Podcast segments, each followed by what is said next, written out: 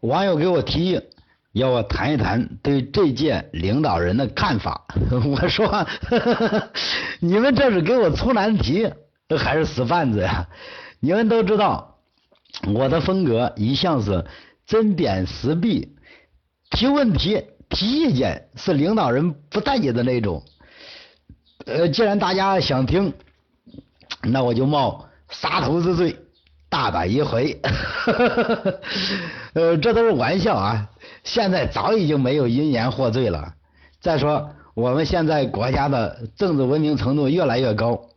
不过说实话，我还真的不善给哪位领导人溜须拍马、谗言献媚，给谁歌功颂德的事了，我还从来没干过。当然，人家也不不用我。那么，作为一个。普通的老百姓，我就想，呃，客观的谈谈我们这些小老百姓眼中的领导人。在此啊，我先提出三点，相信每个中国人都能认同。第一，我们每个人都感觉现在的中国不一样了。第二。我们每个人都对国家的未来，包括我们个人的未来，充满希望和期待。第三，社会的正气慢慢又回来了。我先不主观的评价，呃，我们客观的去一一解析一下。先从个人魅力上来说吧，嗯，习主席外形相当的有范儿。我们的第一夫人也相当的有范儿，这首先是我们传统观念里那种郎才女貌的一对佳话呀。那么从领导人的魅力上而言，习大大，呃，这是网民对我们这一代新领导人的新称呼啊。习大大有那种沉稳霸气、不怒自威的王者风范。包括我们的第一夫人，同时也具有这种端庄慈爱、母仪天下的那种国母气概。也许有网友要抨击我，在这在搞外貌协会，可是我告诉你，外貌不外貌的，你别不承认，一个人的相貌气质确实能为他个人以及他代表的团体加分。那么我们不谈外貌，就先从以下几点咱们一一说起。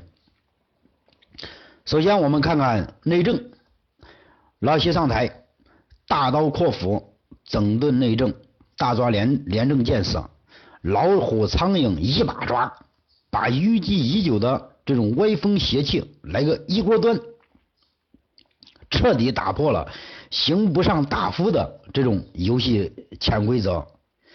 呃，经济上呢，对外我们这个建立了一套亚洲这个人民币自由兑换体系，这个也是削弱对美元霸权的依赖。嗯，我们积极的参与对外的各种经济事务。那么对内呢，继续推行呃可持续发展战略，根据。国际的经济变化环境，稳抓宏观调控这个大舵，一方面推动产业升级和经济转型，一方面又给出惠农政策和各种补贴，引导经济体系走向更健康、更长久的这个路子上来。民生上，呃，大众农民的利益，前几天我跟我叔叔聊天啊，他一个老农民。他都跟我说，哎，现在老习老习上台搞的政策是让农民有钱，城里人没钱。我我我听了赞同的笑了。当然，这他这是不全面的市井之见，但由此也能反映出广大老百姓对这届政府的那种认同度。医保、社保和低收入群体等，目前得到空前的重视。尤其是扶持农民创业，我叔叔新办了一个小作坊，呃，去去就把营业执照给拿下来了。他自己跟我说，呃呃，现在政府办事效率高了，呃，这些啊都是我们老百姓的心声，就是老百姓的心声，就是最朴素的认可。